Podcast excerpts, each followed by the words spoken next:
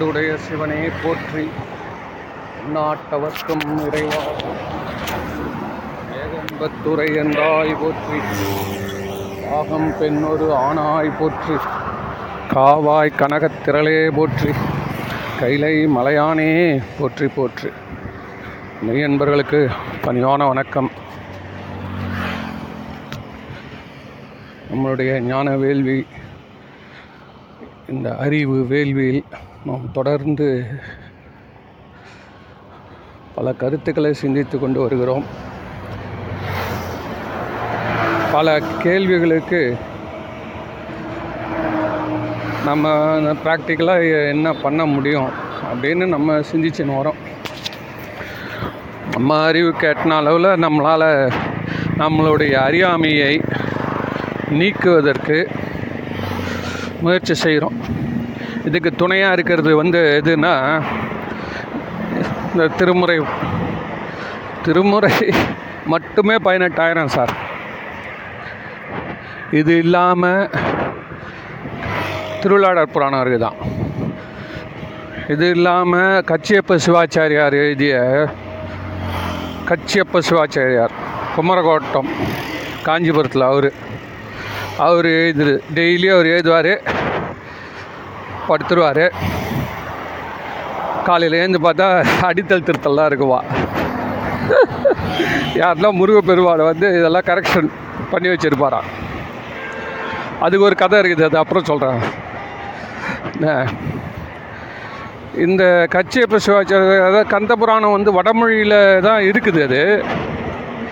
அந்த ஸ்கந்த புராணத்தில் இருக்கக்கூடிய அந்த முக்கியமான அந்த எசன்ஸ் மட்டும் எடுத்து தமிழில் ஒரு பத்தாயிரம் பாட்டு. அவர் என்ன பண்ணுறாருன்னா இந்த ஸ்கந்த புராணம் அந்த இதில் வந்து இப்போது கந்த புராணம் தமிழில். அதில் வந்து அப்படியே சைவ சித்தாந்தம் வந்து ஃபுல்லாக அதில் கொண்டு வந்துடுறாருங்க. ஏன்னா இது இ- இப்போ வந்து ஒரு முன் மேபி ஒரு முந்நூறு நானூறு வருஷம் முன்னாடியோ ஐநூறு வருஷம் முன்னாடி எழுதப்பட்டது தான் இந்த கச்சியப்ப சிவாச்சாரியார். அப்போ இப்போலாம் முருகர் வந்தாரா? அப்படின்னா இப்படி தான் வரலாறு சொல்லுது. அவருக்கு வந்திருக்கிறார். அவ்வளோதான் அதனால் அது அது தமிழில். இது இல்லாமல் திருவிழாட புராணம். இது இல்லாமல் பாம்பன் சுவாமிகள் இது ஆறாயிரத்தி அறநூற்றி அறுபத்தி ஆறு. அவர் வாழ்க்கையை ஆறு ஆறாக பிரிச்சிட்டாரு. இந்த ஆறுன்றதுக்கு ஒரு தனி சிறப்பு.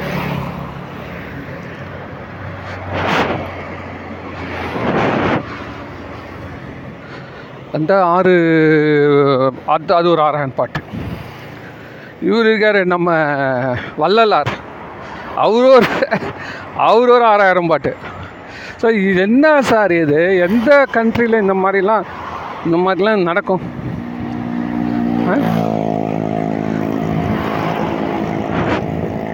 அதுவும் அதை எழுதுகிறப்போ கண்மூடித்தனமான ஒரு பக்தி கூட இடம் கிடையாது. ரொம்ப ப்ராக்டிக்கல் சார் இப்போ திருஞான சம்பந்தர் வந்து என்ன பண்ணாருன்றது வந்து எல்லாரும் கேட்க என்னங்க பண்ணார்? திருஞான சம்பந்தர் என்ன தமிழ் என்ன பண்ணார்? இது வரைக்கும் செய்யாதவங்க என்ன செய்தார் அப்படின்னா அவர் தான் இந்த இறை பக்தியை இந்த ஜனங்களுக்கு ரொம்ப நேரம் கேட்கணும். ரொம்ப நேரம் அவங்க வாழ்க்கையிலே புகுத்தணும்னா அது முதல்ல தமிழில் இருக்கணும். ரெண்டாவது அதில் ஒரு மியூசிக் இருக்கணும். மூணாவது அதில் ஒரு இனிமையான காட்சி தெரியணும். மல்டிமீடியா பண்ணார் அவர் தான் ஃபஸ்ட்டு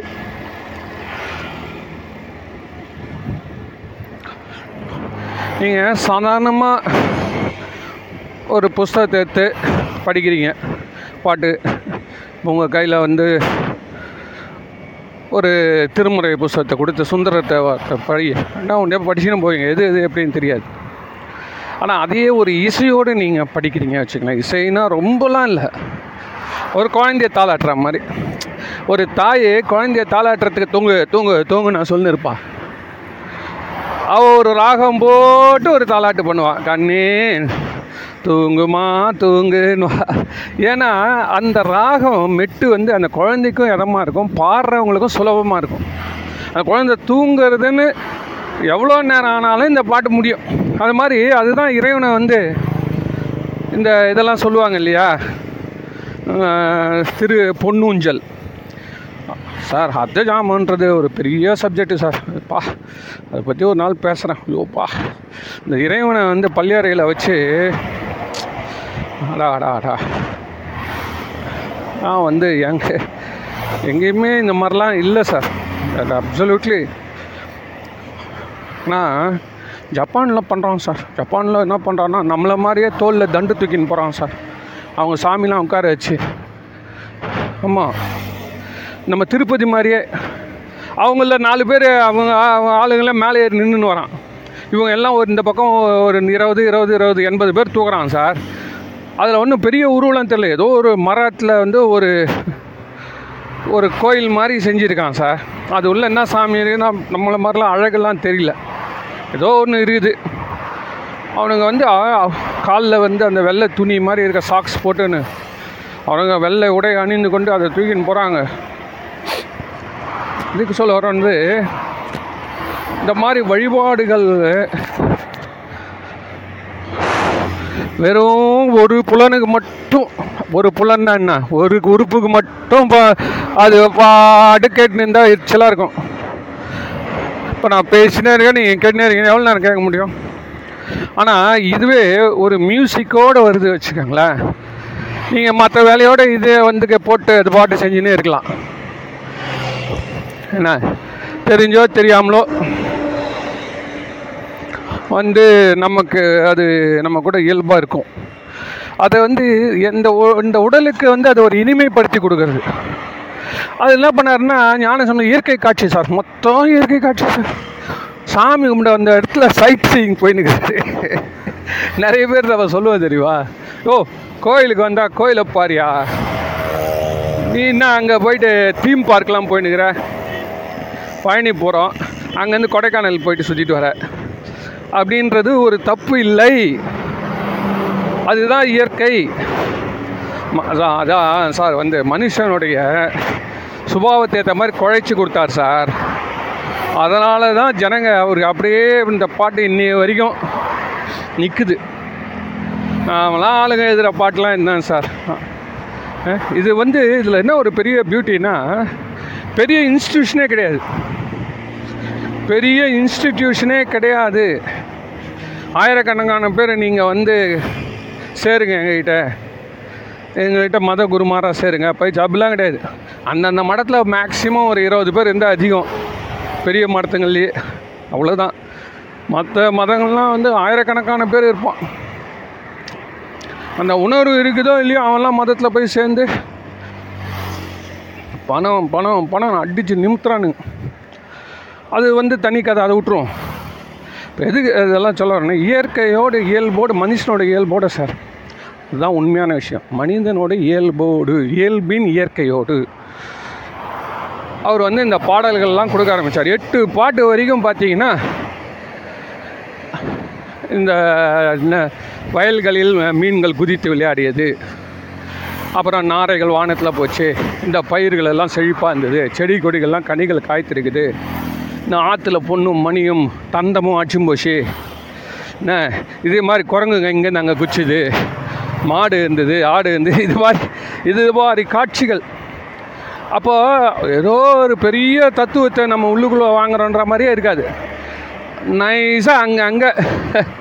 ட்ரிப்ஸு உள்ள ட்ரிப்ஸு உள்ள ஆன்டிபயோட்டிக் ஏற்றுவா இந்த அது மாதிரி நைஸாக உள்ள ஒன்று ரெண்டு வரிகள் தான் வரும். ஞான சம்பந்தம் எடுத்தீங்கன்னா உங்களுக்கு பெரிய பெரிய கருத்துக்கள் எல்லாம் எங்கேயுமே கிடைக்கவே கிடைக்காது. ஒன் பர்சன்ட் தான் கிடைக்கும். மீது எல்லாம் இறைவனை புகழ் இயற்கையை புகழுதல். இவ்வளோதான் இப்படி தான் அவங்க வந்து ரொம்ப லகுவாக பண்ணி கொடுத்தாங்க. அதனால் இவ்வளோ பெரிய பாட்டுக்கள் இவ்வளோ பெரிய அமைப்பு நமக்கு கொடுத்துருக்குறாங்க. அப்படி கொடுக்குறப்பவும் நம்மளுடைய அந்த தன்மைகளை சார் மனுஷன் இப்போ இந்த ரைட்டு இவருக்கு யார் கொடுத்தது சார்? நான் என்ன கேட்குறேன்னா ஞான சம்பந்தருக்கு சாமி கும்பிட போகிறப்போ சாமியை தான் வணங்கணும். எல்லா இடத்துலையும் பார்த்தீங்கன்னா பாதாதி கேசம்னுவான் பாதத்துலேருந்து கேசம் வரைக்கும் இறைவனை வர்ணிக்கிறது ஒரு தன்மை. என்ன? அடுத்தது வந்து கேசாதி பாதம்னு அங்கேருந்து வருவான். உன்னுடைய தலைமுடி உள்ள அழகு நெற்றி அழகு உன்னுடைய ஆஹா சிரிப்பு அழகு உன் விரல்கள் அழகு உன் அபயாஸ்தம் அழகு இது அழகு வயிறு அழகு கால் அழகு. பா திருப்பாதத்துடைய பெருமை சொல்லவே வேணாம். திரு திருவடியுடைய பெருமை பல இடங்களில் குறிப்பிடப்பட்டிருக்குது. அது ஏனோ ஜெர்மனியில் ஏனோ ஒருத்தன் அதை கண்டுபிடிச்சானா. இந்த மாதிரி ஆற்றல் வந்து ஒருத்தனுக்கு ஒருத்தனை பாய்ச்சறது வந்து பாதத்து வழியாக பாய்ச்சறப்போ அதிகமாக போகுதுன்னு ஏதோ ஒரு மிஷினில் வச்சு கண்டுபிடிச்சானா. அது கூட வந்தது. இன்டர்நெட்டில் பார்த்தேன். அதனால தான் இந்த திருவடி தீட்சைன்றான். இருக்கிறதுலே உயர்ந்தது திருவடி தீட்சை தான். நயன தீட்சை இருக்குது கண்ணால் பார்த்துறது பார்த்தாலே தீட்சையாம் இப்படிலாம் எவ்வளோ இருக்குது சார். ஆனால் வந்து இந்த திருவடி தீட்சையை பற்றி ஸோ இது மாதிரி இறைவனை வர்ணிக்கிறது தான் முக்கியமாக அந்த இடத்துல போயிட்டு நீ வந்து வயலில் உழவர்கள் வந்து பாட்டு பாடிக்கொண்டே உழுது கொண்டு இருந்தார்கள் பெண்கள் நாட்டு நட்டு கொண்டே பாடிக்கொண்டு இருந்தார்கள் இது ஏன் இந்த லௌகிக மேட்ரு எடுத்துன்னு வர நீ? என்ன? அவன் இப்போ இந்த உலகத்தை பற்றி நீ அந்த இடத்துல நுழைச்சானே என் கான்சன்ட்ரேஷனில் அடி வாங்குது? நான் கோயிலுக்கு போகிறேன்னு போகிறேன் சார். பழனிக்கு நான் கும்பிட போகிறேன் கும்பிட்டேன்னா பயபக்தா அதே நினைவோடு தானே நான் வந்துடணும். ஏன்னா எதுக்கு தீம் பார்க் கிட்டும் போனேன்? அந்த தீம் பார்க் அழகாக இருக்குது. அதில் அப்படியே செயற்கையாக செ- அருவி வச்சுருக்கான். பூக்கள் எல்லாம் இருக்குது. இந்த பூமெல்லாம் நான் சாமி காத்தியமாக போட போகிறான் இது எதுக்கு நீ இப்படி வந்து குழப்புற? நேரமாக அந்த கொஸ்டின் கேட்டிருக்கணுமா? வேணாமா? அதுலேயும் அவர் வந்து இந்த இளைஞர்கள் இந்த மாதிரி வந்து கா காளையர்களும் கன்னியர்களும் அவங்கெல்லாம் சேர்ந்து வந்து வழிபாடு விடும் அப்படின்னு. அவங்கள பற்றி இப்போ நான் லவ்வர்ஸை பற்றி இப்போ என்ன கோயில் சாமி கும்பிட்ற நேரத்தில் அவன்லாம் இங்கே இருக்கிற கோயிலே இப்போ இருக்கிற மிகப்பெரிய தொந்தரவு என்னன்னு கேட்டிங்கன்னா இதுகளுக்கு இடம் எங்கேயுமே சரியாக கிடைக்காதவெல்லாம் கோயிலுக்கு வந்துடுறான். அதில் எவன் கல்யாணம் ஆனவன் கல்யாணம் ஆகலன்னு எதுவுமே தெரிய மாட்டேங்குது. சுடிதார் போட்டுன்னு இது பண்ணிக்கிறாங்களே. போட்டாங்கன்னா கழுத்தில் இந்த சால்வை போட்டாங்கன்னா ஒன்றும் தெரிய மாட்டேங்குது. நீ போய் நேரம் கேட்க முடியாது. ஏன்பா இவ்வளோ நேரம் உட்காந்துக்கிறீங்க எழுந்துருங்க ஆனால் கணவன் மனைவி அந்த அளவு அந்யோன்யமாக இருக்க வாய்ப்பு கிடையாது. ஏ- ஏன்றது நமக்கு எல்லாருக்குமே தெரியும். ஏதோ கல்யாண புதுசில் கொஞ்ச நாள் வரும். அவன் கல்யாணம் ஆன புது பொண்ணு பார்த்தாலே தெரியும். தலை நிறைய பூ வச்சுக்கிட்டு. கையில் மா நகைகள்லாம் போட்டு அப்போ பார்த்தா தெரிஞ்சலாம் ஆனால் இவங்கெல்லாம் வந்து இந்த அது மாதிரி இல்லை பார்க்கில் உட்கார வேண்டிய இங்கே வந்து உட்காந்துன்னுக்குறான் ஒரு புண்ணியம் என்னென்னா ரெண்டு பேரும் துளி துளி விபூதி இட்டுன்னு இருக்காங்க. சம்டைம்ஸ் அது கூட இடாமல் இருப்பாங்க. என்ன? ஒரு நாள் இந்த இவங்க தருமபுரம் சுவாமிநாதன் ஐயா அவங்க மனைவி சொன்னாங்க. அந்த அம்மா ஒரு வாட்டி சொல்லிச்சு ஐயோ எங்கள் ஐயா கஷ்டப்பட்டு இந்த மாதிரி சேக்கிழாருக்கு ஒரு மண்டபம் கட்டினார். ஐயோ ஐயோ எப்பா. சாயங்காலம் ஆனால் இந்த புறா கூட்டம் மாதிரி வருதான் குன்றத்தூரில்.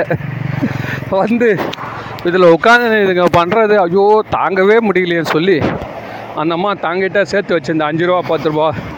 என்னென்ன அவர் மறைவுக்கு அப்புறமா. அந்த அம்மா என்னென்ன வச்சுருந்தாங்களோ அது எல்லாத்தையும் போட்டு ஒரு கிரில் கேட்டு போட்டு விட்டுக்கிறாங்க. அந்த கிரில் கேட்டு போட்ட அப்புறம் யாரும் உட்கார இடம் இல்லாமல் ஆகிப்போச்சான் ஆ? இது ஞான சம்பந்தருக்கு அகேன்ஸ்டாக இல்லை.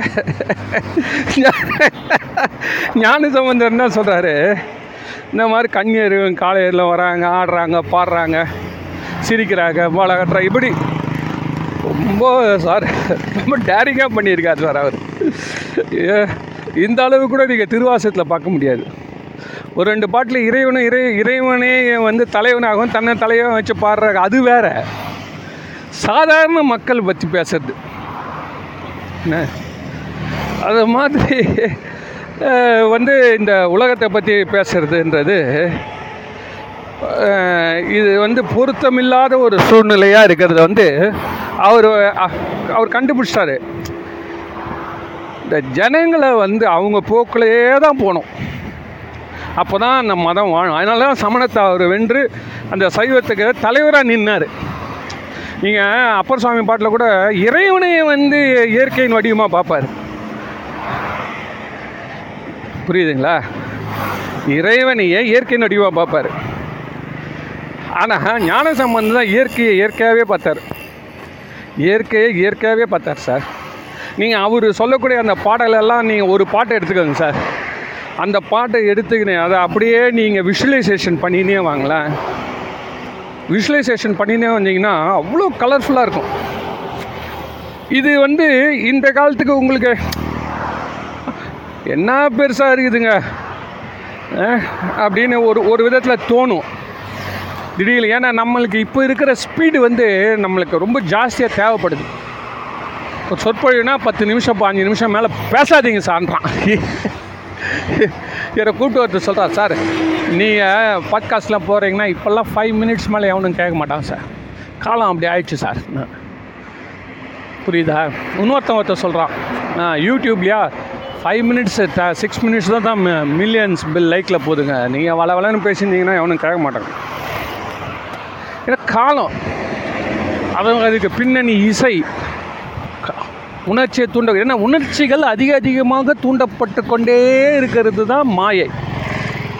அது நம்ம தப்புன்னே சொல்லக்கூடாது. சார் நம்ம சின்ன வயசில் நம்ம சட்னிலாம் நாங்களாம் எப்படி சாப்பிடுவோன்னு கேட்டிங்கன்னா இந்த வேர்க்கடலை சட்னிலாம் செய்தால் நாங்களாம் எப்படி சாப்பிடுவோன்னு சொல்கிறோம் வந்து அப்பா அம்மாலாம் அது சட்னியை தொட்டு சாப்பிடுவாங்க. நாங்களாம் சட்னிக்கு இட்லியை தொட்டு சாப்பிடுவோம். புரியுதுங்களா? அதுவும் நான் என் தம்பி நாங்கள் ரெண்டு நாங்களாம் என்ன பண்ணுவோன்னு கேட்டிங்கன்னா அதை வந்து ஒரு பொங்கலாகவே ஆக்கிடுவோம். இந்த இட்லி மேலே சட்னியை விட்டு பிசைஞ்சு அது மேலே எண்ணெயை விட்டு கல்லடலை கடலை எண்ணெயை விட்டு அதை பிசைஞ்சு அதை உருண்டை உருண்டையாக ஆக்கி அதை சாப்பிட்டுட்டு அப்படி நிமிந்தானா மூஞ்செல்லாம் வேத்து போயிருக்கோம். அதே ஆள் நாலா நாலா நாலா அது வேர்க்கடலை சட்னியா கொலஸ்ட்ரால். அதெல்லாம் வேணாம்மா தக்காளி சட்னி கொஞ்சம் வைமா ஏன்? ஆட்டம். அந்த இளமையில் அந்த ஆட்டம் அதிகமாக இருக்கும். அதே மாதிரி தான் இந்த உலகத்தில் வந்து புது புது சமுதாயம் தோன்ற தோன்ற புது புது ஆட்டம் அதிகமாகிக்கொண்டே இருப்பது உயிர் நாடி. இந்த புலகத்தோட உயிர் நாடி எதுன்னா அதுதான். புதுசு புதுசாக ஆடுறானா? ஆட விடு. நேற்று கூட அந்த இந்த மோட்டர் சைக்கிளுக்காக ஜனங்க லட்சம் பேர் ஆயிரம் பேர் பத்தாயிரம் பேர் கூடுறானா. ஒருத்தன் பின்னாடி இவ்வளோ பேர் கூடுறான். அவனே சொல்கிறான் சொல்கிறவனே சொல்கிறான் இதெல்லாம் இந்த வயசில் பண்ணுறோம் அதனால் ஜாகிரதையாக பண்ணோம் அப்படின்னு அவன் சொல்கிறான் இருந்தாலும் யார் கேட்க போகிறோம் இது வந்து இயல்பு. இயல்பு. அப்போ நம்ம குழந்தைய நம்ம எப்படி தாங்க காப்பாற்றுறது அப்படின்னா நம்ம சிவ சிவான்னு கும்பிட தவிர்த்து நம்ம ஒன்றும் பண்ண முடியாது. சிவ சிவான்னு கும்பிடு அவனை ஃப்ரீயாக விடு. ஃப்ரீயாக விடு. ஏன்னா நம்மளால் எப்பவுமே காப்பாற்றினு இருக்க முடியாது. அவன் எழுந்து வந்தால் தான் திரும்பி வரும். அது வரைக்கும் நம்ம சிவ சிவான்னு கூப்பிட்டா சிவ சிவ என்றிட தீவினை மாலும். சிவ சிவ என்கிற தீவினையாளர் தீவினை இருந்தாலே உனக்கு சிவ சிவான்னு இப்போ நான் சொல்கிறது பேசுறது நீ கேட்கறதுக்கு உனக்கு தீவினை இருந்திருந்தால் நடக்கவே சான்ஸ் கிடையாது.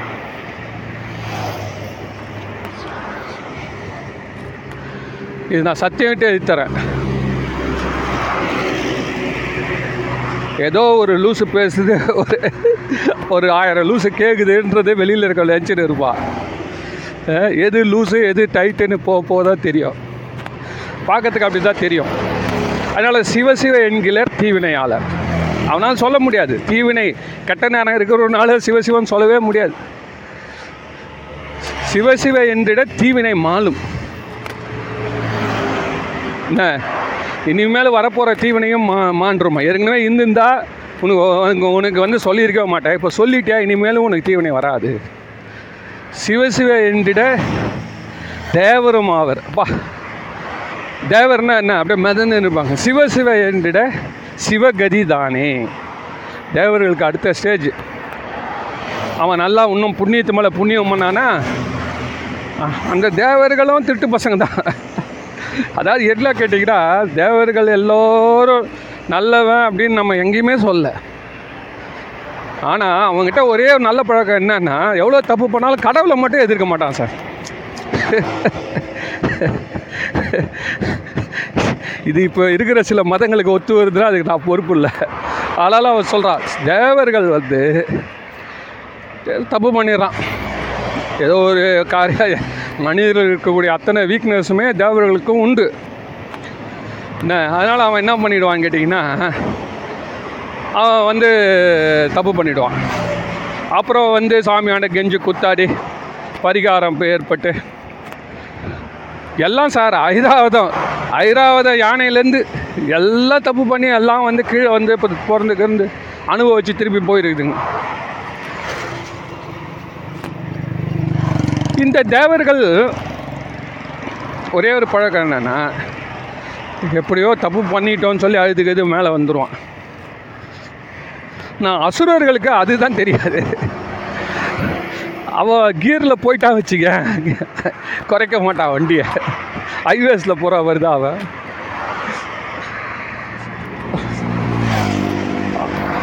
அதாவது கோல் போஸ்ட்டு வந்துட்டா கூட நிறுத்த மாட்டான் வண்டியை. அந்த போஸ்ட் மேலேயும் மோதி கீதி விழுந்துப்பா அது மாதிரி எங்கே நிறுத்தணும் எங்கே நிறுத்தக்கூடாதுன்னு மட்டும் அவனுக்கு தெரியாது பாவம். மற்றபடி அவன் நல்ல ஸ்போர்ட்ஸ் மேன் தான். ரொம்ப கேப் இது கேப்பபிலிட்டி நல்ல திறமசாலி. தேவர்களோட பல மடங்கு பக்தியுடையவர்கள் அசுரர்கள். அதில் எந்த சந்தேகமே கிடையாது. அவங்க செஞ்ச தியாகத்தெலாம் பார்த்தா கையை வெட்டி போடுவான் காலை வெட்டி போடுவான். நானோ பண்ணுவான் சார். அதனால் நம்ம அது நல்லா தெரிஞ்சுக்கணும். சரி இப்போ நம்ம என்ன சொல்ல வரோம்னா இப்படி இருக்கக்கூடிய இந்த இயற்கையோடு வாழணும் இயல்போடு வாழணும். இயற்கைன்றது அதுதான் சார் முக்கியமான விஷயம் சொல்லிடுறேன். அந்த காலத்தில் மக்கள் இயற்கையோடு வாழ்ந்தாங்கன்னா இயற்கை தான் அவங்களுடைய தொழிலுக்கு பேசிஸாக இருந்தது. ஆனால் கரெக்ட் லைட் கிடையாது. என்ன பண்ணுவான்? அப்போ சூரியன் ஏந்துக்கிறப்ப ஏந்துடணும். சூரியன் மறையிறப்ப வீட்டுக்கு வந்து சேர்ந்துடணும். பறவைகள்லாம் என்ன பண்ணுது? அதே மாதிரி தான் இப்போது இப்போ என்னடான்னா கோழிங்கெல்லாம் கூவுறதே இல்லை. ஏன்னா கூண்டு உள்ள இருக்குது. அது லைட் போட்டால் வச்சுக்க அதுங்களுக்கு என்ன டைம்னே தெரியாது. ஸோ இது வந்து நம்ம வந்து அந்த காலத்தில் இயற்கையோடு வச்சுருந்தோம். இயற்கையோடு வாழ்ந்தாங்க. அதனால் அந்த இயற்கையை ஒரு பேசிஸாக வச்சுக்கிட்டான். அதை வந்து ஞான சம்பந்தம் அதை பிடிச்சினார் பிடிச்சினே சரி இயற்கையோடு எந்தெந்த இயற்கையோடு பழகுகிறீங்களோ பச் பசுமையான மரங்கள் செடிகள் கொடிகள் இது கூடவே வச்சு நான் வந்து உங்களை பா சிவபெருமானோடைய புகழை நைஸாக அப்படியே நுழைச்சி நுழைச்சி இட்டுன்னு வரேன்டா உங்களை. குழைச்சி குழைச்சி கொடுக்குறாரு. தேனை குழைச்சி குழைச்சி இந்த மருந்து வச்சு தர மாதிரி தராரு இப்போ நம்மளுக்கு அது ஒத்து வராது. ஏன் ஒத்து வராதுன்னா நம்ம மைண்டு எப்படி கேட்குதுன்னா ஏ ரகுமான் மியூசிக் மாதிரி கேட்டுனுக்குது. இளையராஜா அதெல்லாம் தூக்கி போட்டாங்க. ஏ ரகுமான் அந்த வை ஜல்லு ஜல்லு ஜல்லுன்னு வைக்கணும். அதெல்லாம் எங்களாலலாம் முடியாது. இப்போ அதுக்கு முன்னாடி இருந்தவன் எம்எஸ் விஸ்வநாத் கேட்டிருந்தான்.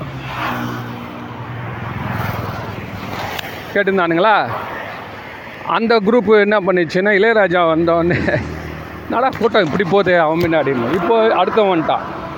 இதெல்லாம் வந்து மனிதர்கள் இயல்பு அந்த உணர்ச்சியின் வேகம். அதனால் மனிதர்களுடைய இயல்புக்கு ஏற்ற மாதிரி தான் உலகம் இருக்கும். புரியுதுங்களா? அதனால் இயற்கையே இனிமேல் வந்து அந்த அளவுக்கு நம்பணுன்றது போயிடுச்சு. ஏன்னா நைட்டே ஒர்க் பண்ணுறோம் இரவு நேரங்களிலும் நம்ம பகல் போலவே வாழக்கூடிய ஒரு தன்மை வந்துடுச்சு. ஸோ இதெல்லாம் நம்ம பார்க்குறப்போ நம்மளுடைய வழிபாடு என்ன கதியில் இருக்குது? இதில் என்ன வேடிக்கைன்னா நம்ம வழிபாடு வந்து இந்த காலண்டருக்கே வரல. நம்ம ஆஃபீஸ் போகிறது வர்றது எல்லாம் இங்கிலீஷ் காலண்டரை வச்சு நடந்து நிற்குது சார். ஏன் நான் இப்போ யாருக்கு சொல்கிறேன்னா இந்த ரிட்டையர் ஆன கேஸுக்கெலாம் நான் சொல்ல. பெரும்பான்மையான மக்கள் என்ன அப் டு சிக்ஸ்டி வரைக்கும் இருக்கிறவன் என்ன பண்ணுறான் இந்த காலண்டரை பேஸ் பண்ணி தான் வாழறான். இல்லையா? ஸோ இங்கிலீஷ் காலண்டரை வச்சு தான் அவங்க வந்து சாமி கும்பிடுவாங்க. வாங்க நம்ம எல்லாம் நவகிரகம் கோயில் போயிட்டு வரலாம். அப்படின்னா முதல்ல யாருக்கு எப்போ லீவுங்கன்னு கேட்பான். ஒய்ஃபுக்கு எப்போ லீவு பையனுக்கு எப்போ லீவ் விடுறாங்க. ஸ்கூல்லாம் எப்போ லீவ் அப்படி தான் வருவான். இல்லைங்க நம்ம இந்த ஐப்பசி மாதம் போயிட்டு கும்பிட்டு வந்துட நல்லதான் புரட்டாசியில் கும்பிட்டா நல்லதான் அப்படின்னு நீங்கள் சொன்னீங்கன்னா சித்திரை முதல் நாள் கும்பிட்டா நல்ல. அந்த காலத்துலலாம் வந்து மாதத்தில் முதல் நாள் நீராடுவாங்களாம். கடலில் ஆற்றுலையோ கடல்லையோ போய் நீராடுறது வந்து ஒரு நல்ல பழக்கம் வச்சுருந்தாங்க. இப்போ அதெல்லாம் நினைக்க முடியுமா? எந்த ஆற்றுக்கு போய் எப்போ குளி? மாறுது. ஸோ இதெல்லாம் நம்ம இப்போ தெரிஞ்சுக்கிறப்போ இன்றைக்கி இருக்க காலத்துக்கு நம்ம எப்படி பண்ணணும் அப்படின்னு யோசனை பண்ணிங்கன்னா மெயினான விஷயம் வந்து ஜனவரி ஃபஸ்ட்டு வருதுங்க. இந்த ஜனவரி ஃபஸ்ட்டு ஒரு சாரார் என்ன பண்ணுறாங்கன்னா கரெக்டாக நைட்டு பன்னெண்டு மணி நைட்டு பன்னெண்டு கவுண்ட் டவுன் கவுண்ட் டவுன் ஸ்ரீ அரிகோட்டாவில் மாதிரி கொடுக்குறாங்க சார். பதினொன்று ஐம்பத்தி ஒம்பது ஆகி அப்படியே டைம் ஏறினே வருது. திரை போட்டிருக்கு. சுவாமி உள்ள எல்லாம் ரெடி ஆயிடுச்சா? ஆயிடுச்சு. ஆ கற்பூரம் ஏற்று கரெக்டாக பன்னெண்டு அடித்தவுடனே ஜனங்களாக காத்துது. தாழ தரையை திரண்டு தீபாத்தின காட்டுறான். அப்படியே உன் மனசு ரொம்ப சந்தோஷமாக இருக்குது இது எந்த ஆகமத்தில் இருக்குது? ஒரு குரூப் அடுத்த குரூப் கிளம்பிட்டான். ஐயோ நைட்டு அர்த்தஜாமம் முடிச்சிட்டானா? திருப்பி நீ எப்படி நீ வந்து இரவு நேரத்தில் நீ கதவு கோயிலை திறந்து வச்சுருக்க? உனக்கு ரூல்ஸே இல்லையே. சாமி புறப்பாடு ஆச்சுன்னா அது வேற கதை. அந்தந்த திருவிழா காலங்களிலே சுவாமியுடைய சக்தியே மாறி போகுது. உச்ச எத்தும் போயிடுறான். யா, ஓமம் ஓமம் வளர்த்தி ட்ரான்ஸ்ஃபர் பண்ணுறான் சக்தியை. பண்ணிட்டு தான் சுற்றி வரான். அப்போ மூலஸ்தானத்தை கொஞ்சம் மூடியே வச்சுருப்பான். உன் பெரிய கோயிலுங்க அதான் பண்ணுவான். பவர் இங்கே இல்லை அங்கே போயிடுச்சு. புரியுதுங்களா? ஸோ இப்படி இருக்கிறப்போ இவன்லாம் கேட்குறான் நம்ம இயற்கையோடு வாழ்ந்தவர்கள் நம் முன்னோர்கள் சூரியனை வணங்கிட்டு கதிரவனை காலையில் போற்றினார்கள். ஞாயிறு போற்றுதும் ஞாயிறு போற்றுதும். அதனால் ஞாயிறு இப்போ வைத்து தான் நம்மளுடைய நிகழ்ச்சிகள் எல்லாம் நடக்குது. ஏனென்றால் இந்த இயற்கை நம்மளுடைய உடலில் பல மாற்றங்களை செய்கிறது. இப்போ நான் சொன்ன மாதிரி மார்கழினா உடம்பு கொஞ்சம் இதுவாக இருக்கும். குளிராக இருக்கும். அதனால் நீ வந்து நல்ல விஷயம் செய்யாத. இப்படி ஏதோ ஒரு கதை. இப்போ அதுக்கேற்ற மாதிரி இப்போ சு- தை மாதம் வந்துச்சா இதில் நீ பண்ணலாம். சித்திரையில் பண்ணலாம். ஏதோ ஒன்று சொல்கிறானு சரி இதெல்லாம் அவன் அந்த காலத்தில் என்ன சொல்கிறான்னா பௌர்ணமியா? பௌர்ணமி என்றால் சித்திரர்களுக்கு உகந்தது. அதனால் வந்து இது வந்து இதுக்கெல்லாம் அவங்கவுங்களுடைய மனசாட்சி தான் ப்ரூஃப் சயின்டிஃபிக்காலாம் நம்ம வந்து பெரிய எவிடன்ஸ் கொண்டு வர முடியாது. இருக்கலாம் ஏதோ ஒரு பிட்டு அதை காம்பன்சேட் பண்ணுறதுக்கு நம்மளுக்கு நேச்சுரலாகவே நிறைய வந்துடுச்சு. என்ன வந்துச்சு? இப்போ மார்கழி மாதம் வேலை செய்ய முடியாது போட்டுக்கோ சொட்ரு போட்டுக்கோ. அந்த காலத்தில் கிடையாது. ஜெர்கின் போட்டுக்கோ. ஜீன்ஸு ஷூ போட்டுன்னு போய் வேலை செய்ய. போய் எல்லா நிகழ்ச்சியும் நடத்து. நடத்தலையா ஏன் நடத்த முடியாது? நடத்த முடியும். ரூம் ஹீட்டர்னு ஒன்று வந்துச்சு. ரூம் ஹீட்டரில் நார்த்தில் சாரு சாதாரணம். ரூம் ஹீட்டர் போட்டியானா வீடே குளுக்கும் அந்த வாமாக இருக்கும். உன் வேலையை செஞ்சுக்கோ. ஸோ அந்த காலத்தில் இருந்தது சூழ்நிலை அதுக்காக அவங்க இயற்கையை சூ நம்பி இயற்கையை தான் அவங்க வந்து ரெஃபரன்ஸ் பாயிண்ட்டாக வச்சுக்கினாங்க. ஒரு விவசாயம் பண்ணுறது அறுவடை இருக்கிறது எல்லாம். அதுக்கேற்ற மாதிரி தான் மற்ற எல்லாம் சுழன்றது. இப்போ விவசாயம் எல்லாம் பின்னாடி போயிடுச்சு. இப்போ இருபத்தி நாலு மணி நேரம் டியூட்டி செய்யக்கூடிய காலத்தில் வழிபாடு எப்படி இருக்கும்? ஏன் அப்படின்னா மனிதர்களை வைத்து தான் கடவுள். நான் அன்னைக்கு கூட ஒருத்தர்கிட்ட சொல்லியிருந்தேன் சார் ஒரு கோயில் நல்லா வரணும் அப்படின்னீங்கன்னா அங்கே இருக்கிற பக்தர்களால் தான் அந்த பக்தர்கள் சொல்லுவாங்க நான் சாமி தான் காரணம்னு. அவங்க சொல்லிப்பாங்க. ஆனால் உண்மை என்ன அப்படின்னா எந்த அளவுக்கு சிரத்தையோட பக்தர்களும் பூசாரிகளும் செய்கிறாங்களோ அந்த அளவுக்கு அந்த இடத்துல ஒரு நேச்சுரலாகவே இல்லையா மன ஒருமைப்பாடு. மிலிட்ரியில் டிசம்பர் ஜனவரி இருபத்தாறு பரேடு எடுக்கிறான். ஒரு ஆர்டர் போட்டால் அத்தனை பேரும் டான்னு சல்யூட் அடிக்கிறான். இதெல்லாம் பார்க்குறப்ப மனசு அடங்கி போகுது. ஸோ நம்மளுடைய மனசு குவிக்கிறது தான் சார் இதெல்லாம் வேலை. ஸோ எங்கே போனால் இந்த மாதிரி இந்த யோகா கிளாஸை கரெக்டாக சொல்லித்தரான். இந்த இடத்துல சாதாரணமாக ஒரு பார்க்கில் வச்சுட்டு யார் வேணால் என்ன வேணால் பண்ணுங்கடா. நினச்சா பண்ணுங்க பண்ணால் எழுந்து போயினே இருங்கன்றது அது எப்படி இருக்குது ஒரு கண்ட்ரோல்டு என்விரான்மெண்ட்டில் மியூசிக் போட்டு அதுக்கான பழைய அந்த சுவாமி பாடல்கள் எல்லாம் பாட வச்சு அந்த அத்தனை உடைகள் எல்லாம் சுவாமியார் உடையோடு வந்து உட்காரப்ப நீ என்ன பண்ணுவான்?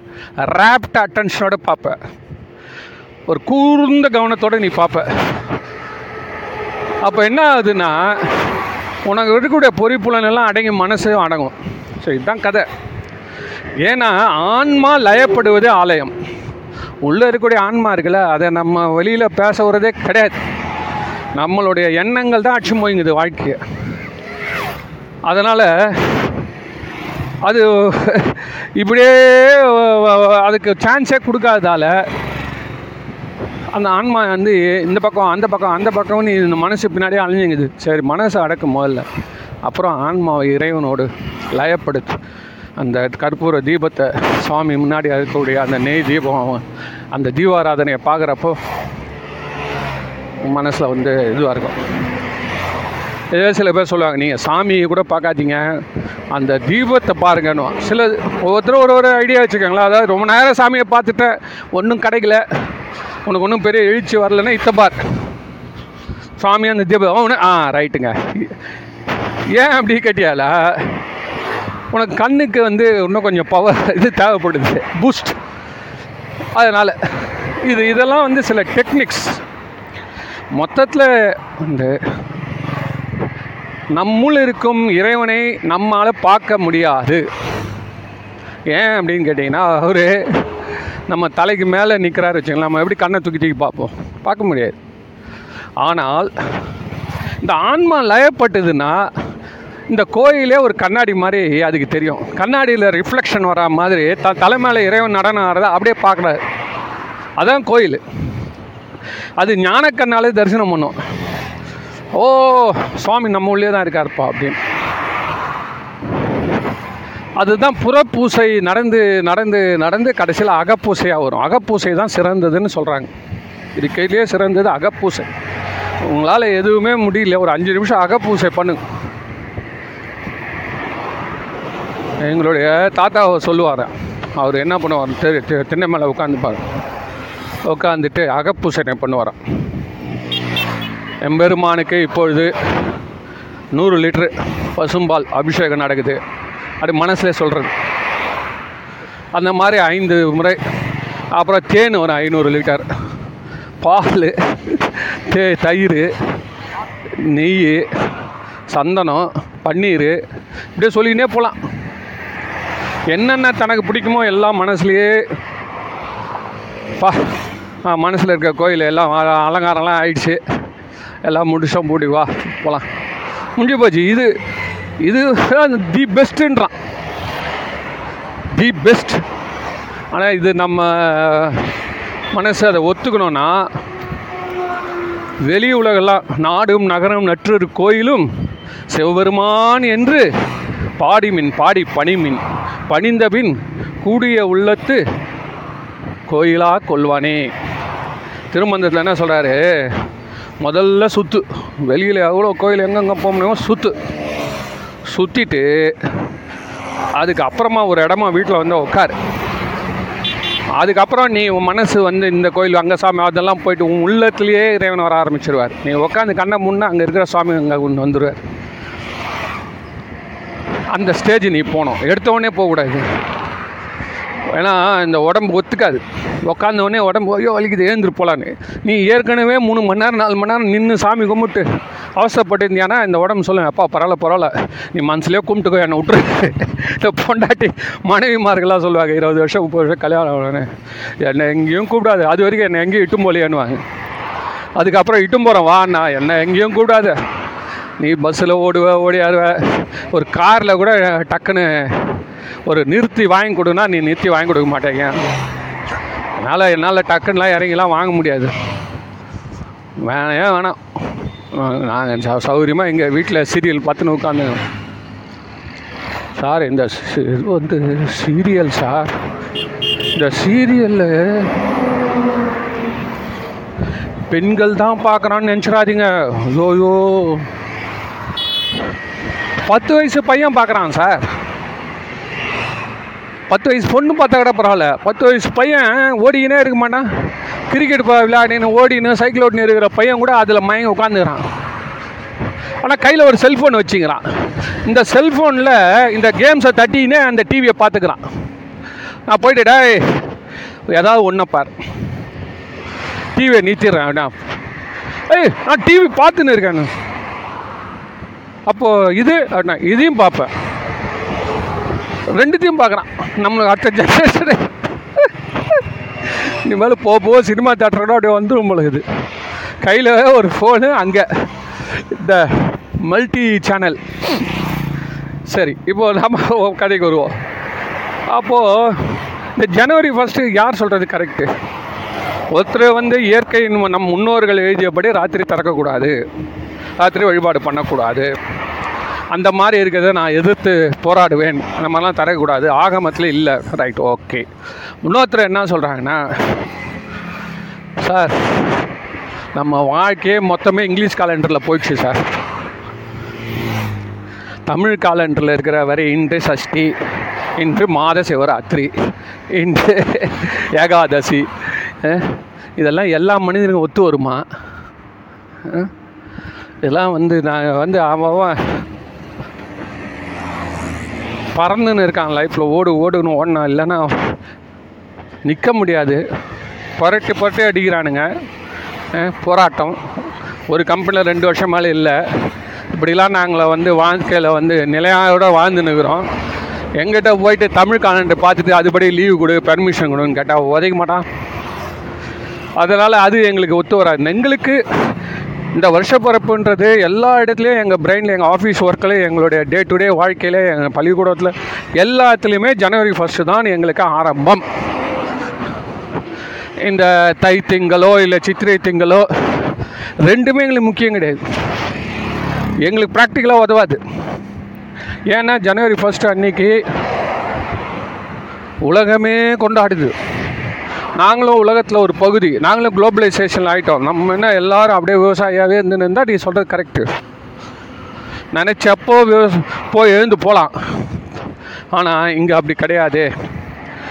அப்படின்னு அவங்கள கஷ்டத்தை சொல்லி அந்த நேரத்தில் நாங்கள் எங்களை நாங்கள் உற்சாகப்படுத்திக்கிறோம். ஜனவரி ஃபஸ்ட்டு இன்னிலேருந்து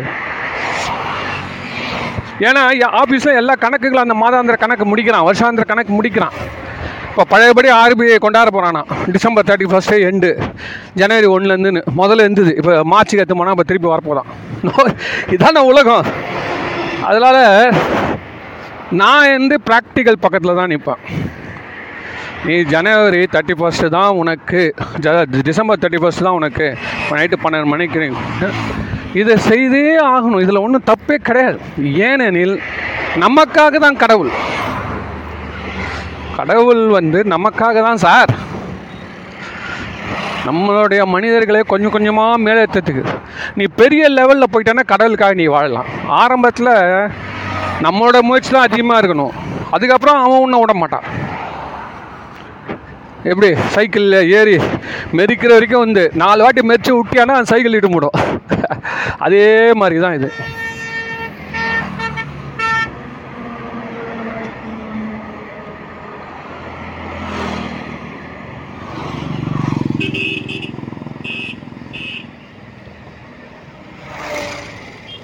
அதனால்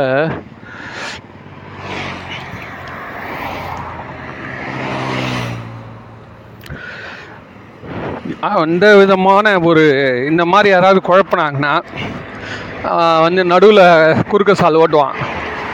எல்லாம் தப்புங்க அப்படின்னு ஸ்ரைட்டுப்பா நீ சொல்கிறது உனக்கு உனக்கு சரி. ஆனால் எனக்கு விருப்பம் என் வாழ்க்கை எனக்கு ஒரு உற்சாகத்தை கொடுக்குது. என்னையும் இறைவனையும் கூட்டி வைக்குது. என்ன? என்ன சார் பண்ணுறோம் ஜனவரி தேர்ட்டி ஃபஸ்ட்டு போயிட்டு அதாவது சாரி ஜனவரி ஃபஸ்ட்டு போயிட்டு ஹோட்டலில் ஆடி பாடி குடி குடிச்சிட்டு ஆடுறாங்க இல்லையா? அது அவனுடைய விருப்பம். ஆனால் அது வந்து உயர்ந்த வழி அல்ல. உடம்புக்கும் சரி. ஆனால் இது அப்படி இல்லையே. நான் என்ன பண்ணிடுறோம்? மனதை தூய்மை செய்து கொள்கிறோம். மனதுக்கு ஒரு உற்சாகத்தை ஊட்டிக்கொள்கிறோம். மேலும் ஒவ்வொருத்தரை வாழ்த்துவதால் அன்பு பெறுகிறது. இதில் என்ன தப்பு இருக்குது? இதுக்கு எப்படி நம்ம வந்து தட்டு இது போட முடியும்? தடை போட முடியும்? அதனால் எப்பயுமே எந்த ஒரு கொஸ்டின் வந்தாலும் நம்ம நமக்கு தொடர்பு எப்பவுமே இறைவனுடன் இருப்பதற்கு நமக்கு என்ன தேவையோ அதுக்கு எதுவுமே தடையாக இருக்கக்கூடாது சார். நீங்கள் அதை பற்றி கவலையப்படாதீங்க எந்த தடையுமே உங்களுக்கு அது. ஐயோ நான் பண்ணு இப்படி பண்ணிட்டேனே அப்படி பண்ணிட்டேனே. ஆ? இன்னைக்கு பார்த்து சாப்பிடக்கூடாது சாப்பிட்டேனே. இன்னைக்கு எப்படி நான் வந்து கோயில் உள்ளே போவேன் வருவேன். இதெல்லாம் வந்து விட்டுடணும். சார் கோயிலே சார். இப்போல்லாம் பார்த்தீங்கன்னா சொல்கிறது சென்னையில். இன்னும் கிராமத்தெல்லாம் சொல்லவே வேணாம்.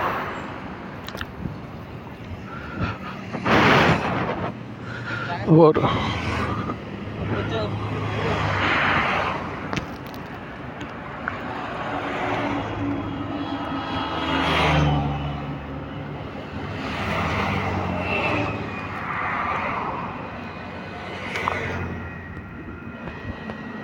சென்னையில் சார் ஒரு எட்டரை மணிக்கு எல்லா கோயிலும் எல்லாமே மூட ஆரம்பிச்சிட்டாங்க. ஏதோ ஒரு ஒரு கோயில் மட்டும்தான் ஒம்பது மணிக்கு அர்த்தஜாமம் ஆரம்பிக்கிறேன். அது முடிக்கிறதுக்கு ஒம்பதே கால் ஆள் சார். மற்றபடி எல்லாமே ஏழு ஏழு முக்கால் எட்டு அதுக்கு மேலே ஆள் கிடையாது. அவன் முடிச்சுட்டு கிளம்பிடுறாங்க. இதில் என்ன வேடிக்கைன்னா நம்மளாம் ஆஃபீஸே ஏழு மணி ஏழரை மணி எட்டு மணிக்கு தான் விட்றான். ஆ ஒம்பது பேர். அப்போது இப்போ நான் இன்னொன்று கேட்குறேன் சப்போஸ் ஒருத்தன் ஆறு மணிக்கு ஆஃபீஸ் விட்டுட்டு சாப்பிட்டு ஆறு மணி அவன் வீட்டுக்கு வரதே எட்டு மணி ஆகுது சார் டிராஃபிக்கில் அதுக்கப்புறம் அவன் கோயிலுக்கு வரணும்னு நினச்சா கூட கோயில் மூடிடுவான். அப்த ஜாமத்தில் கலந்துக்க முடியாது.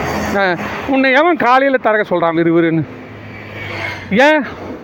காலையிலலாம் யாரும் நிமிஷம் கிடையாது. பசங்களை பள்ளிக்கூட விட்டுமே ஒன்றும் தூங்குறது எல்லாம் பன்னெண்டு மணிக்கு தூங்குறான் சார் பதினொன்று மணி பன்னெண்டு மணி.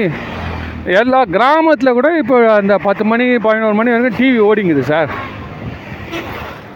அவனும் சொல்கிறான் நாங்களாம் யார்? அந்த எந்த காலமாக இருக்கு? அந்த காலத்தில் நாலரை மணி அஞ்சு மணிக்கு எழுந்துப்போம் இப்போல்லாம் யாரும் கிடையாது.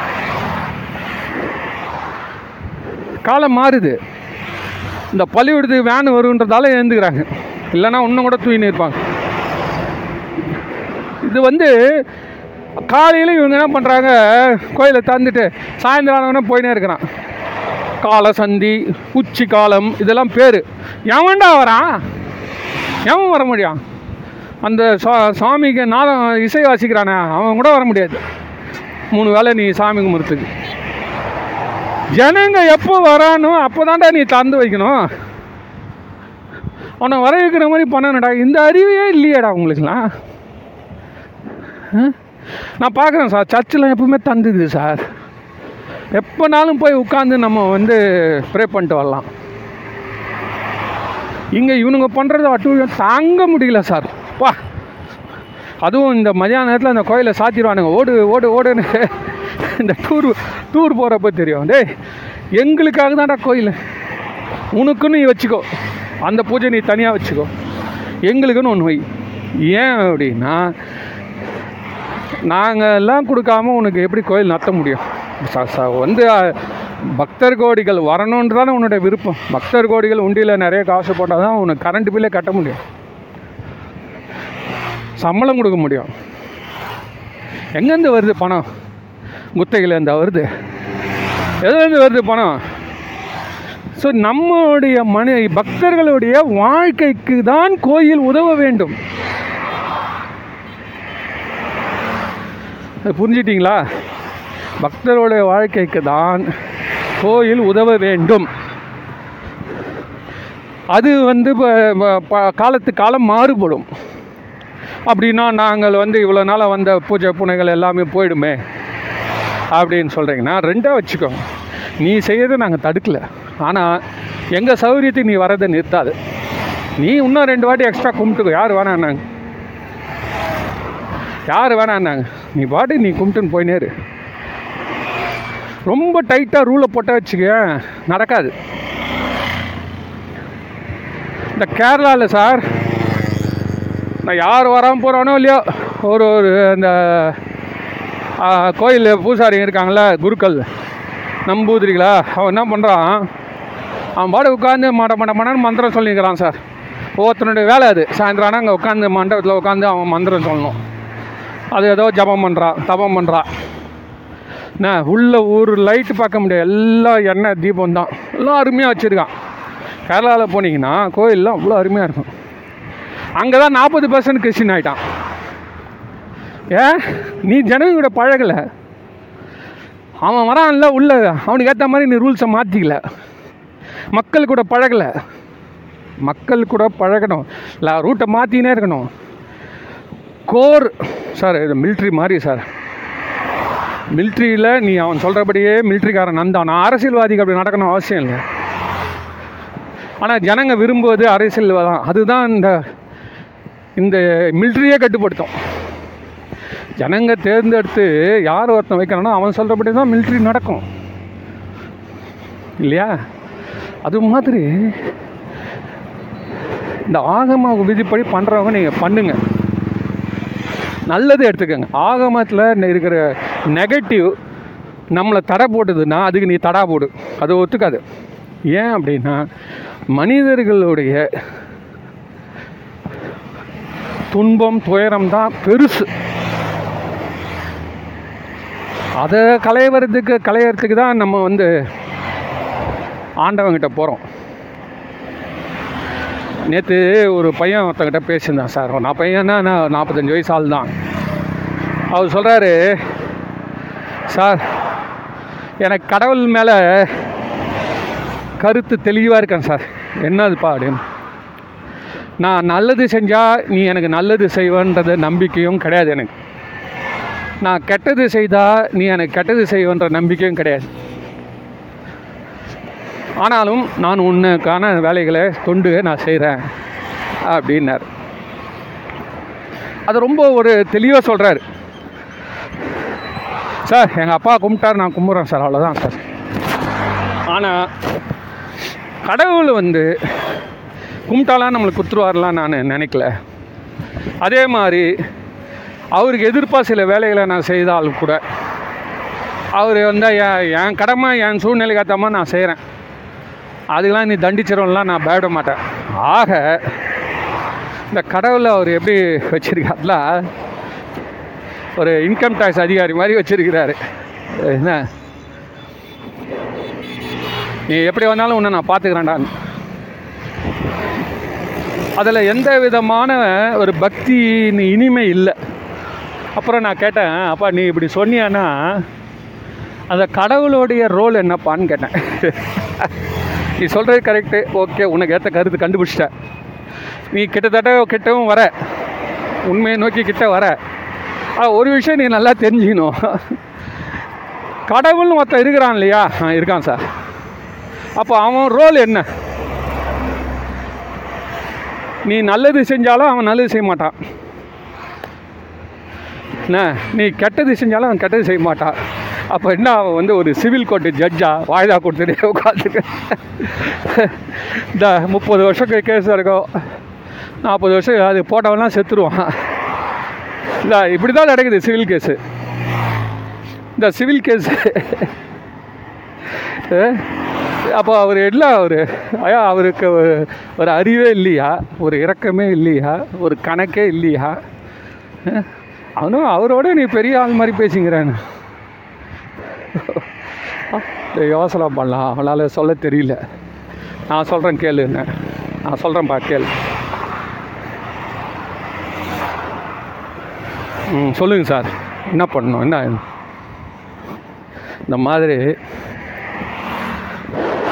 கடவுள் வந்து நம்மளுடைய வாழ்க்கையை பார்த்து கொண்டே இருக்கிறான்றதை மட்டும் நீ நம்பு. வேறு ஒன்றும் வேணாம். என்ன பண்ணோம்? கடவுள் நம்மளுடைய வாழ்க்கையை அவன் பார்த்து கொண்டே இருக்கிறான்றது தான் பெரியவங்க எல்லாருமே சொல்லிட்டு போயிருக்கான். என்ன? ரெண்டாவது மறுபிறப்புன்னு ஒன்று இருக்குதுன்றது நம்ம எல்லாரும் ஒத்துக்கிறோம். நம்ம எல்லாரும் ஒத்துக்கிறோம். எல்லா சமயத்துலேயும் இருக்கக்கூடிய மூத்த சமயமாகிய இந்த சமயங்கள் சைவ சமயம் அதில் பல முறை சொல்கிறாங்க எல்லாருக்குமே பிறவி உண்டு. புரியுதா? அப்போது அந்த பிறவியை யார் டிசைட் பண்ணுறது உன்னுடைய வாழ்க்கையை என்ன? உனக்கு மீறிய ஒரு சக்தி கண்ட்ரோல் பண்ணுது பண்ணுது அப்படின்லாம் அவங்க எழுதியிருக்காங்களே. அப்போ கடவுளுக்கு வந்து கண்டிப்பாக நம் வாழ்க்கையில் நம்பினார் கெடுவதில்லை இது நான்கு முறை தீர்ப்பு. நம்பிக்கை. அவ்வளோ பேர் நம்பிக்கையினால் பலன் பெற்றிருக்காங்க. அப்போது அப்படி இருக்கிறப்போ நீ எப்படி ஒரே அடியாக நீ சொல்ல முடியும்? ஆ, கடவுளுக்கும் கொஞ்சம் ரோல் கொடுப்பா அப்படின்னோடனே வாயை மூடிட்டான். வாயை மூடிட்டான். உண்மை என்னன்னா அவன் கிட்டத்தட்ட சொல்கிறது அப்படி ஒரு விதமான ஒரு சுய பாதுகாப்பு நிலையை வந்துடும் ஏமாந்துடக்கூடாதுறான் அதாவது அதோட பின்னிய நோக்கம் என்னென்னா நம்ம வந்து மூட் அவுட் ஆகிடக்கூடாது நம்ம கெத்தாக இருக்கணுன்றதுக்காக அவங்க அந்த மாதிரி ஒரு தீரி வச்சுக்கிறான். ஆனாலும் நம்மளையே உருட்டி பிரட்டி அழுது தொழுது சிரித்து என்ன கண்ணீர் விட்டு என்ன எக்காலம் விட்டு எல்லா பது நானா விதமான செய்கைகளை செய்த அந்த மனுஷனை தோய்ச்சி தோய்ச்சி தோய்ச்சி. கடைசியில் அவனை வெளுத்து அவனுக்கு பாசா பாசங்களை நீக்கும் தொழில் தான் இறைவன் செய்கிறான் அதில் யாருமே தப்ப முடியாது. எவ்வளோ பெரிய குருமார் எவனாக இருந்தாலும் தப்ப முடியாது. அழ விட்டுருவான் இறைவன். நம்ம எவ்வளோ பேர் பார்த்துருக்குறோம். எவ்வளோ பேர் பார்த்துருக்கோம். அரெஸ்ட் பண்ணி தள்ளும்போது போலீஸ். என்ன? அதனால் இதிலெல்லாம் இந்த ஆசாபாசங்கள் எல்லாம் நமக்கு உண்டு என்று நாம் அதையும் நம்ம ஏற்று நிற்போம். அதை அதாவது நீ என்ன இறைவன் கையில் நம்ம ஒரு நல்ல பாத்திரமாக இருக்கணும் சத் பாத்திரம். அதில் முண்டு முண்டு நம்ம உணர்ச்சிகளை ஊற்றின்னு இருப்பான் ஊற்றி ஊற்றி ஊற்றி இந்த நம்மளை தொலைக்கி எடுப்பான் இறைவன். அதை தான் நம்ம தெரிஞ்சுக்கணும். ஸோ அது நான் இப்போ அதுதான் சொல்ல வர்றதோட நோக்கம் என்னென்னா நல்லா சாமி உணர் ஜனவரி ஃபஸ்ட்டு நல்லா சாமி கும்பிடுங்க. நல்ல பெரிய பெரிய குறிக்கோள்களை வையுங்க. பெரிய பெரிய குறிக்கோளை வையுங்க. அது வந்து ஆன்மீகத்திலும் சரி பொருள் வாழ்க்கையும் சரி இந்த வருஷம் நான் வந்து இதை செய்ய போகிறேன் அப்படின்னு முதல்ல எழுதி வச்சிருக்கேன் பெரும் செயல். அவனா? அவனா செஞ்சான் அப்படின்னு உங்கள் நண்பர்கள்லாம் கே ஆச்சரியப்பண்ண நீயா? நீயா வீடு வாங்கிட்ட? நீயா? நீயா கார் வாங்கிட்ட? எஸ்யூவி வாங்கிட்டியா? நீயா பிளாட் வாங்கிட்டியா நீ இந்த கோர்ஸ் முடிச்சிட்டியா? நீ உங்கள் அப்பா அம்மாவுக்கு இவ்வளோ பெரிய செயல் செய்து ஒரு ஆளை போட்டு அப்பா அம்மா பார்த்துக்கிறதுக்கு அவங்களுக்கு ஒரு சேஃப்டி பண்ணியிருக்கியா? நீயா பண்ண? இதை வாங்கி கொடுத்தியா மனைவி ப பசங்களுக்கு இந்த எஜுகேஷன் கொடுத்துருக்கியா? ஸ்கூல் மாற்றிட்டியா பிடி ஸ்கூலா யோகா கிளாஸ் சேர்ந்துட்டியா? ஜிம்மு போறியா? இது மாதிரி பெரும் செயல்கள் இந்த வருஷம் நம்ம செய்வோம். அப்படின்ற அந்த நம்பிக்கையோடு நாம் இந்த புத்தாண்டை தொடங்கி நல்லா வழிபாடு செய்யுங்கள். யார் சொன்னாலும் அவங்களெல்லாம் நம்ம மறுத்து பேச வேண்டிய அவசியம் இல்லை. ஏனெனில் மனிதனை வைத்துதான் கடவுள். அதுதான் நம்மளுக்கு வாழ்க்கை சோத்தை போடும். அதுதான் நம்மளை வந்து காட்டி கொடுக்கும் கடவுளை வைத்து மனிதன்றது போக போக அந்த மாறிடும். அது போக போக போக போக மாறும். அது எடுத்தோடனே அதை நம்ம செய்யக்கூடாது. அதனால் அது ரொம்ப பெரும் நிலையை பெரும் அனுபவம் பெற்றவங்களுக்கு அது வந்து அந்த நிலை அவர்களுக்கு அமையட்டும். நம்மெல்லாம் மெஜாரிட்டி நம்ம தான் சார். தொண்ணூத்தஞ்சு பர்சன்ட் நம்ம தான் சார். இந்த மாதிரி வாழ்க்கையை வைத்து தான் கடவுள். அதனால் இயற்கையை வைத்து கடவுள். இப்போ அந்த அந்த காலத்து இயற்கையை வச்சு கும்பிட்டதால அவர் இயற்கையே பாடினார் ஞானசம்பந்தர். இப்போ இந்த காலமாக இருந்ததுன்னா இந்த காலண்டரை வச்சு பாடியிருப்பார். ஏன்னா ஜனங்களுக்கு என்னடா வேணும்? ஜனங்களுக்கு என்ன வேணும்? அதுதான் அந்த வழியிலே கூட்டிக் கொண்டு போகணும். இதுதான் வந்து வெற்றி பெற்ற வெற்றியாளராக மனிதர்களின் மனம் கவர்ந்த ஆன்மீக தலைவர் சொல்கிறது இது இல்லாமல் நீங்கள் வந்து இப்படியெல்லாம் குறுக்கு சால் ஓட்டினோம்னா என்ன? அது நமக்கு வீணான தொந்தரவுகளை கொடுக்கும் என்பதை தெரிவித்து கொண்டு எல்லோருக்கும் புத்தாண்டு நல்வாழ்த்துக்கள். ஓம் நம சிவாய.